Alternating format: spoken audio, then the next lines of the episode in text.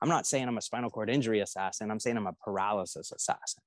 And the difference is that paralysis isn't just of the body.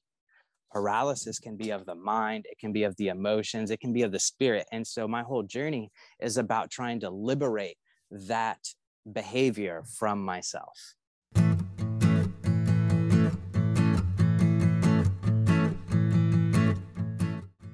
Welcome to Digging Deep, True Stories of Big Change. Each episode of this podcast digs deep into one person's story of change to reveal a little bit about how and why we make big changes in our lives and what can be learned from these experiences. I'm your host, Kelly Styring, founder and principal researcher from Insight Farm, a consultancy that helps companies learn from their customers and consumers through deep conversation and connection, often told as stories like the one you'll hear on this podcast. So let's get the conversation started. Today's conversation is with Dustin Meza, hunter, free diver, and paraplegic who can walk. What? That's right. This conversation is a journey from his thirty-foot free fall to spinal cord injury and recovery, and now his life's work as the paralysis assassin. To follow up directly with Dustin on any of the topics covered today, please see the show notes for contact details. Yes, I've gone through spinal cord injury, and I've kind of put my hunting prowess towards this enemy of paralysis. You know, so many years later, now I'm actually out there hunting, spearfishing, you know, doing hunting wild animals on my own two feet, which I thought I'd never be able to do. So it's kind of actually become this, this, you know, whole character that I get to live up to. So let's go back in time. Let's talk about the before time. When I came out here to Hawaii, I had already undergone some Taoist internal arts, if you will. And I'd practiced these yogic arts and qigong and Tai Chi. And, and I kind of came out here to Hawaii to, to kind of like share these, these practices. And I was hoping to be able to share these practices at one of the resorts, you know, so I can get my name out there, if you will. And, and I was really excited because in my experience, I've seen these practices do miraculous things and heal people from, you know, physical ailments to mental, emotional disturbances. And um, just seen some pretty spectacular breakthroughs with people doing these practices. And so I was excited to be able to share that out here in this, you know, beautiful paradisical space, you know. About a week before my injury, I kind of, I really committed to this practice and, and to this pursuit. And I was like, okay, I'm going to do this. And I took myself down to the southeast side of the island. And if you're familiar with the Big Island of Hawaii, this is where, this is like the realm of Pele. This is where the volcano is erupting right now and kind of has been on and off for, for years. I did this kind of uh, ceremony, if you will, where I just kind of put myself out there and made a deep prayer to be able to share these practices, to be able to really understand them deeply and be able to, to, you know, be of service to a greater, you know, community. And three days later, I found myself lying at the bottom of this coconut tree, my body completely shattered and having this deep resounding knowing that it was all for a purpose, that there was somebody there with me that kind of made me feel like I wasn't walking alone, even though I couldn't walk. um, but it kind of gave me this sense that I was there with somebody and that everything was going to be okay. And I just needed to trust the process. When you say you had this presence with you? Yes. So did I that come had... from the practice that you had no, already engaged in? Or was that new? I think... I think the, the this knowingness came from, it was like an answering from the, the prayer that I had put out there.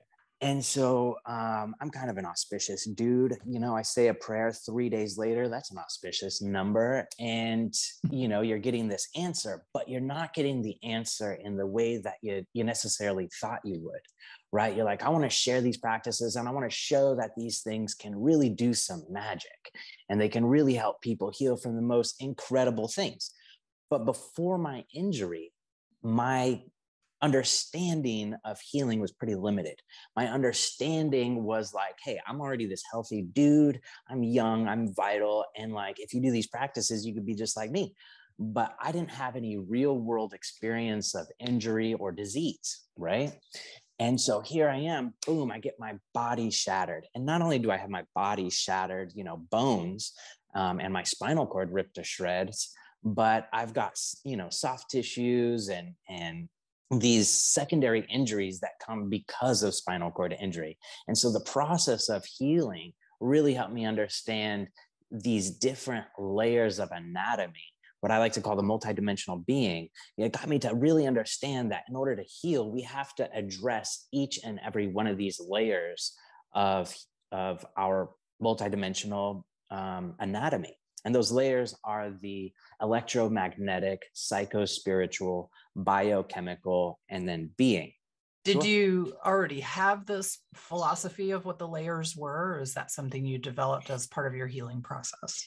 You know, theoretically, I had read books on chakras, and, um, you know, I came from a background where my teachers, uh, you know, participated a lot with Chinese medicine. In fact, my, my internal alchemy, my Taoist yoga teacher, he taught out of an acupuncture clinic that he started. So I had kind of this Eastern understanding already, but when it came time to look deep within and figure out how can I help my body heal from this thing that, you know, quite frankly, I've, I've not been able to find anybody that's healed from it. You know, like there's folks that have come a long way. Um, there's folks that still kind of, like you can tell that they've had a spinal cord injury, right? The, from the way they walk or the deficiencies of their body, you can really tell. And so to get put in that arena with these tools and be like, okay, show me what, how they work. Show me what you can do with these tools. And, um, and so it's at that point, it's just like, you go to work, you know? Right. So let's go back to, 'cause I'm fascinated. What were you doing in that tree? What was I doing in that tree? Everybody wants to know. Were those coconuts worth it? um, I was up in the tree. I was a coconut tree trimmer out here in Hawaii. It's uh, trees everywhere that need trimming. So I jumped onto that train and started trimming coconut trees. And this was just another one of those trees. I had tree, trimmed the tree just next to it the week before. So that's what I was doing. I was up there, I was trimming, and I was going to use those coconuts to go on a week-long cleanse uh, prior to my, to kind of set myself up for this debut that I was going to have. Were you trimming trees every day at that point? Like how experienced were you in this tree trimming gig? Not every day. Um, maybe I do a few a week, but it was something that I was making a living at. You know, I'd take the coconuts and I'd go sell them down to tourists, and I kind of double down on my efforts. You know, you get paid to trim the tree and then you get paid to uh, hand out the coconuts. All right. So doing it enough to be, you know, experienced and skilled. Definitely. At this. So do you know, or do you have any recall of exactly what happened? I recall climbing up the tree, and I was actually sitting in the tree front when I kind of had this deep knowing that something was going to happen. And it kind of came to me in this whisper. It kind of came into this knowing of, hey, you're about to fall, but everything's going to be okay. And it was at that moment when I was like, oh no. And I went to go really hold on to the tree towards the center, because you can sit in, in a coconut palm on the palm fronds in the center of the, the crown, and you're not going anywhere. They're pretty stinking sturdy. And so I was pretty much there. And when I got that, that knowing, I went to grasp at the tree. And it was at that moment that I don't know what it was, but I, the branch never fell, but it just seemed to bend just enough that I just slipped right off of it. And I fell about thirty feet, about three stories. Was anyone with you? I had a partner down at the bottom. Mm-hmm. Thank goodness. So you hit the ground. Do you remember yeah. any of that? I do. I remember the slip, the initial coming out of the tree. And I remember the impact and trying to move, trying to just like roll over onto my belly or roll over to my side, and just like really not being able to, like having all of this will to want to, but nothing in my body would move. You know, everything was just kind of shattered and not connected at that point. I mean, connected, yes, by soft tissues, but as far as the bones were concerned, like there was no integrity there. So, you know, I'm trying to use my legs to help myself flip over, and nothing was working. And I'm like, well, what the, Like I have all this intense pain above my waist, but below my waist, I can't feel anything. It's absolute silence. And so the logical first step would be conventional medicine. Is that what you tried? I was immediately flown to I C U and I stayed in I C U for about um, a month on, in Queens Hospital. And then I was relocated to a rehab facility for a month on also on Oahu. And I stayed there and I did the conventional thing. Um, I did, went to rehab, you know, at multiple times a day while I was in inpatient care. And then once I was released in, from inpatient care to outpatient care, you know, I still continued to go, but I really didn't see what I was looking for, you know, and this is kind of one of the things that I'm so adamant about what it is that I do now as a spinal cord injury coach is because I see a lot of deficiencies with the industry. I see a lot of trying to get check marks, you know, getting this checklist done for insurance purposes or for the organization's purposes. But as far as getting that patient where they need to be and, and really developing a foundation for them to work with, that's, it's pretty deficient. There's not a strong industry standard for that. It's kind of like, we just want to move them into this, do what you can, you know, do the best that you can um, in this like eight to twelve week period. And then c'est la vie. It's, but, it's interesting because what was the, did you have surgery when you were in I C U? Oh yes. Oh yes. Talk to me a little bit about the surgeries that you had. Um, so I had surgery primarily on my spine and ankle. Um, everything else was just casted. My arms were casted, um, and my legs were casted. My torso was casted because my chest was broken.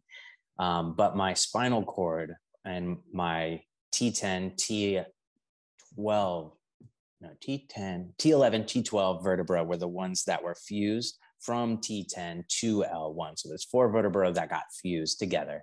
And then my ankle had a whole bunch of surgery done from, uh, you know, the, the tendons and ligaments needing to be repaired and sewn back on to the bones actually needing to be welded back together. Wow. It's pretty extensive. What was, what was the traditional medical prognosis at that point? As in, are, am I going to walk again or? Yeah, exactly. Uh, yeah. Um, my doctors were great in that they kind of left it to the great mystery. You know, it was kind of one of those, we'll just have to wait and see, but there wasn't, it wasn't looking good. You know, I was a complete paraplegic, meaning I had no, no sensation. There was no anything below the injury site. It was just complete silence. And so gradually, gradually being in I C U, I started to put to use the practices that my teachers gave me. And like any great yoga or meditation or martial arts practice, we know that it starts with the breath. And while I'm there in I C U, unable to move my arms, my torso, my legs, really the only thing that I had that I could move was my face and my breath. So I practiced as much as I could while I was in I C U, just doing those internal exercises of using my breath to cultivate chi. And from that point of building the chi strong enough, I started to deliver that chi through the different channels and into the different main energy centers to start rehabilitating from the inside out. And did you see improvement while in I C U and rehab? Absolutely. So I don't know if you've ever seen Kill Bill, but there's a moment where she is trying to get her body to move again after being in a coma for a long time. And it's kind of this moment where she's staring at her toe, just incanting, you know, wiggle your big toe. And so that's kind of what it was. It was, you know, building the energy and trying to get that connection reestablished. And then eventually one night, my leg actually had some integrity. It had a, it had a synapse. It had a little, you know, glitch. So I was like, oh, wow. Like if I can, if I can get a glitch, I can get it all to turn back on. That was my mentality. You know, if I can do it one time, all I have to do is do it enough times where it will just become an automatic thing again. I'm very interested in the interplay between your belief system that, that you're using your training to rewire yourself and the traditional medical doctors that you were dealing with. What was their take on what you were trying to do? Did you even talk with them about it? I did. And actually, a lot of my doctors told me to rest, don't do too much, don't, you know, go crazy into your practice, just, you know, rest. And the thing is, is I, I would have listened to that advice and only gone to rehab therapy, I would not be in the condition that I am today, quite frankly. You know, my whole philosophy was get your ass out of the chair.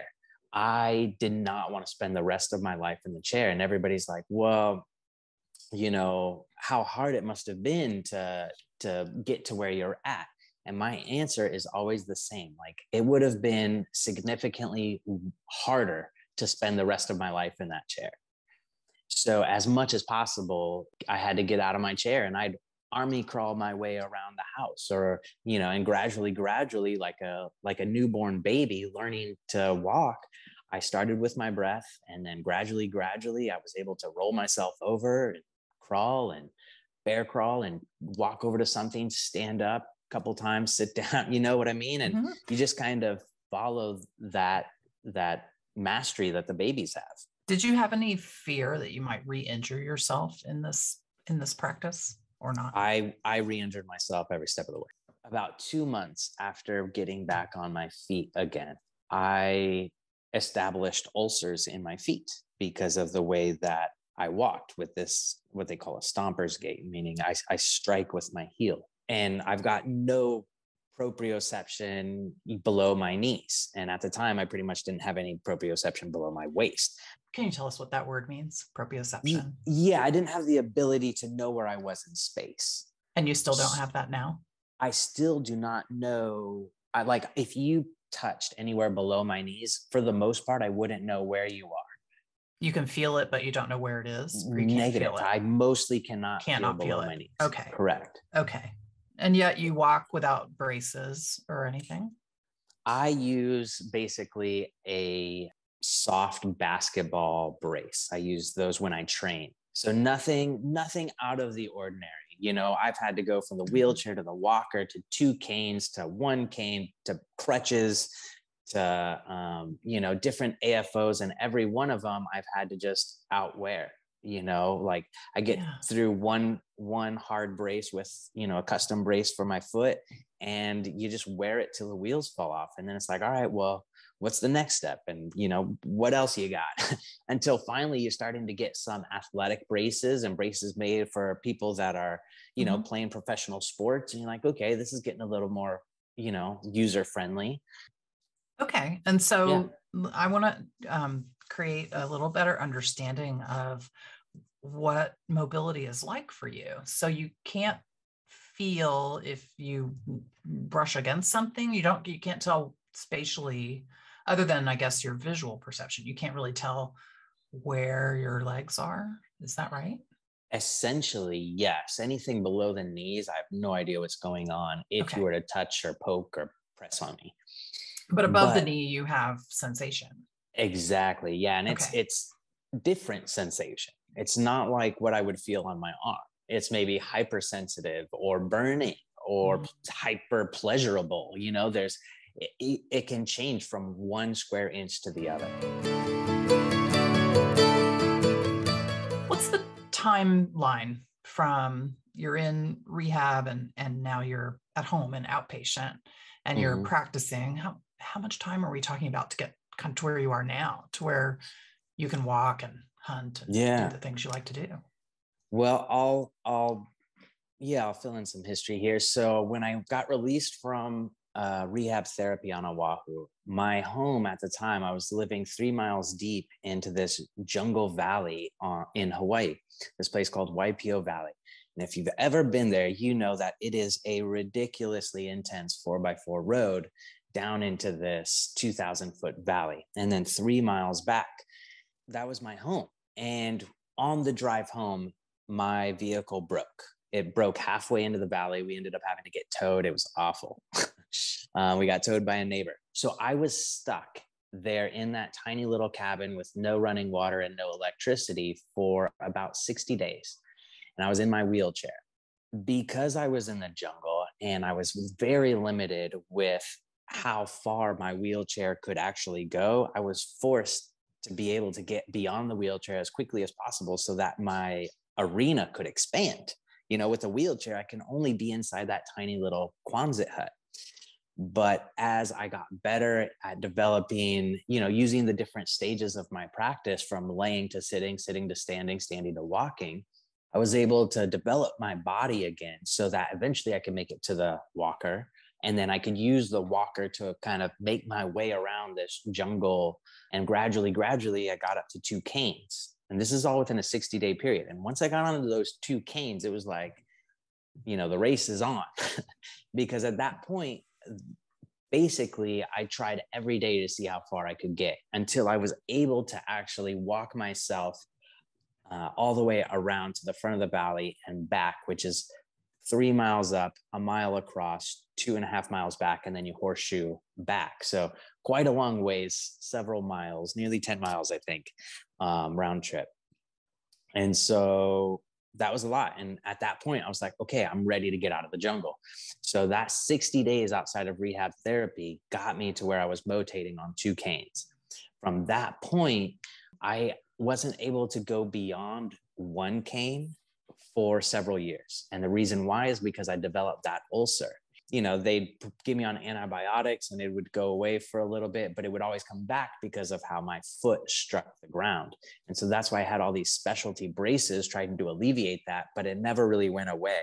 You know, I've had threats of amputation of my foot, uh, had to fly to California and go to, you know, different hospitals in order for them to put my foot through this kind of uh, rehabilitation. I've had skin grafts, like some serious work done on this one foot over the course of so many years. And, but once we finally got that taken care of, then the cane, you know, I was able to completely rid myself of the cane, and I've seen nothing but progress since. That's fantastic. It's, it's really an inspiring story. Mm-hmm. So you had surgery, you had some traditional rehabilitation, you integrated your practice with that. Then you're an outpatient, you're going pretty tough into your practice to get to this point. What has been your journey since that first year? Let's say that's half a year, right? Yeah, at least. Yeah. What's been your journey since then? Up until this point of getting out of the valley, I was primarily using the practices that my previous teachers had taught me. Um, Tai Chi Chuan and these internal Taoist arts, this internal alchemy, kind of like a Taoist yoga, if you will, but with a strong emphasis on cultivating the interior and the um, energetic body, if you will. I, I was using that for about, primarily for about two and a half years post-injury. And it was at that point that I actually had a conversation with an acupuncturist woman that I was seeing. And I shared with her kind of where I was at. And she said, I think you need to talk to this guy. And that guy relayed me to his teacher. And this man I've been uh, training with for the last seven or eight years. And my life has never been the same. Uh, and so my teacher now is the president of this international martial arts and Chinese medicine school. And what they do has absolutely changed my life. And it's really neat because they have clinics across North America. And so the ability to get this medicine is a lot more available than folks think. And what's neat about it is that this organization, you know, their specialty is martial arts. But if you know anything about martial arts, you know that there's an inevitability of being injured. And so this lineage of martial artists has been around for a very long time, and they've created and have, have kind of um, treasured these healing practices and these different types of medicines that are designed for extreme injury. And so when I found my teacher, he started plugging these medicines away on me, you know, putting poultices and plasters and, you know, all these acupuncture needles and doing all this kind of like Eastern medicine on me and having me do these martial art type exercises. And over the course of these years, my body has gone through remarkable changes to where you know, I don't necessarily even feel like I have a spinal cord injury anymore. Do you feel like you could have accomplished that with your interior and energetic body practice? Oh, just um, given that much time has gone by? It's possible, but I think what I'm doing now builds the body in a way that I wasn't building before. And the medicine has been a key component of that, not just the physical practices that I'm doing, but what I'm allowing to be done in more of a passive way. Like I said, the poultices and plasters that are able to go deep and re- re-establish the, the knitting of the bones, that, you know, things that we can put on my spinal column to allow that to, you know, repair at such deep levels. And then all the other auxiliary medicines that they do, you know, not just the acupuncture, but things like craniosacral and this Chinese medical massage. You know, it's, it's not just one thing. It's this entire package. And it really becomes a lifestyle. It becomes this thing where every day, you know, yeah, you've got your meditations and you've got your exercises, but then, you know, making sure that there's a proper practice of self-nourishment, you know, of, of taking the time to allow somebody to kind of tune your body up and tune yeah. your, you, you know, your emotions and your, you know, mental processes. And it's all tied together. It's really fascinating. When would you say you started to make this shift toward helping others? Because I understand that's a component of your lifestyle now. Well, you know, that's why I came out here to Hawaii, was I wanted to be able to share these practices in this beautiful landscape. Um, so it was kind of, you know, the reason, one of the reasons why I, I came here. You know, yes, I wanted to dive. How long did it take you to get back to that after this, um, this event? You know, I, I hid for a while and I kind of just closed the world out. Quite frankly, I closed the world out and I just wanted to focus on rebuilding myself. I realized that sometimes the reason we're injured is to bring us to the edge of stillness. And the purpose for stillness is to bring us deeper into silence, because it's in that silence that we really discover what it is that's limiting our ability to heal. And so injuries bring us to silence so that we can listen. So I really had to sit back and listen to a lot of things and a lot of different ways of my being that I needed to address so that I could go through, you know, the metamorphosis of healing. And about how long did that take before you started to come out of the metamorphosis? Uh, maybe up until three years ago. It sounds like so, a very patient path. Well, you know, with the spinal cord injury, you're in it for the long haul. You know, there's there's not really a, an end date to this thing until you expire. Let's talk a little bit about the assassin side of the equation. When did you develop an interest in the bow? I've always had a uh, romance for the for, for hunting, for, you know, getting out there. I always kind of grew up with these hunters. You know, I grew up as a cowboy out there in Southern Oregon. And so I had a lot of adult friends, my mom's community, that was into hunting. And I always wanted to, but I never got into that.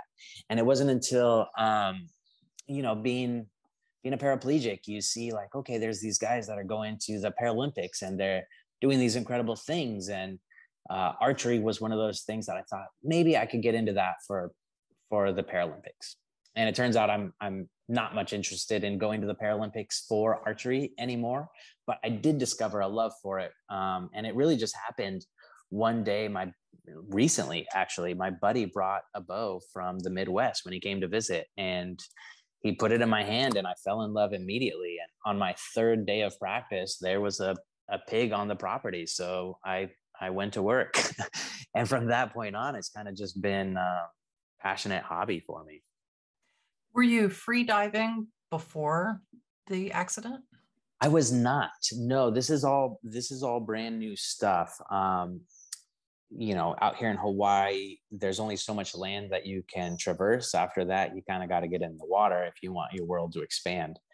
Uh, so we, you know, swimming was cool, but I could only, you know, maybe go seven feet, eight feet deep before you know, before I hit my limit. And I really wanted to go and, and I, I wanted to be able to go a little bit deeper. And I wanted to be able to really pursue spearfishing, but I needed a level of safety, especially being a paraplegic. I wanted safety and I wanted some better skills. I wanted some better understanding so that I can become more efficient. And so I met this world-class freediver, Benjamin Zions. Um, he moved over from Maui. This guy is like seven plus minute breath hold, three hundred plus feet depths that he can get to. I mean, just an absolute animal. And so I took one of his courses and I went from like, I, well, I, I basically that first day of practice, I was able to hit eighty-six feet with him, because he had taught me how to use my body more efficiently. It was absolutely amazing being weightless and being able to use my body in this way that very few people do. And I, I just absolutely fell in love with it. Yeah, it's very interesting because there's some strong parallels between the free diving practice and some of the, the other practices that you're describing, like the breath work and the other things that you've done. Did you find that to be a natural flow? I absolutely did. And in fact, I, I find that free diving is like qigong for the elite. Uh, you know, it's, it's a, it's a high competitive um, breathwork game. And it really requires you to quiet your mind and be in this meditative state. It requires you to be streamlined with your body and make sure your chin is tucked and your crown's erect and making sure everything is, is, is in its proper place, much in the same way that a yoga or a martial art would. Was there anything particularly challenging about getting everything aligned and in tune with free diving when it came to the proprioception that you bring to the party? I don't know that I even gave it much attention. Um, because I was so focused on my breath and my mind and making sure that my body is kind of doing what I need it to do. Um, I didn't, I didn't really focus too much on my feet. You know, with free diving, you're pulling on the rope. So I could kind of just let my legs float. And since I'm inverted and upside down, it's perfect because my legs are just going to float and kind of come along for the ride. Yeah. So it doesn't, free diving doesn't require. So it's a little more be, upper body.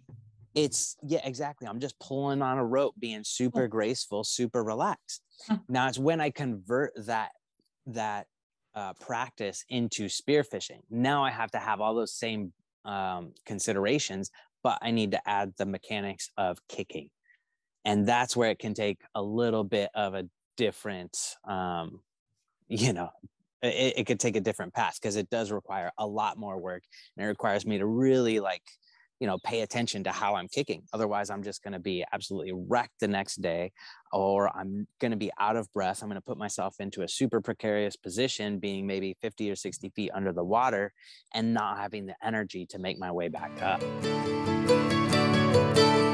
It's interesting as we talk because you refer to yourself as a paraplegic, yet you can walk. And I think that's a conundrum for, it would be a conundrum for many people to hear that. Does, any, a, does that occur to you? I get a lot of interesting comments from people who don't think that I've ever had an injury. And that's what I'm so excited about, sharing these practices and putting together this healing center that I am out here in Hawaii, because it's like, if you want to do something, you want to look to who's doing what it is that you're doing. And I am excited, grateful, because I've gotten to that level where people no longer see me as having had a spinal cord injury. I would imagine that the people who'd be most interested in the conundrum would be those that are paraplegic and want to become more mobile, I guess. It's an interesting thing um, because it's very, it's very divisive, and it triggers a lot of people to see somebody who has had that same injury, perhaps even the same exact injury at the same locations, who is doing something that you cannot. Now, maybe it's just because I've had more time. Maybe it's because I've done different strategies, or I've implemented different strategies than folks. And what I find is I have, most oftentimes, I've got a completely different strategy than many folk.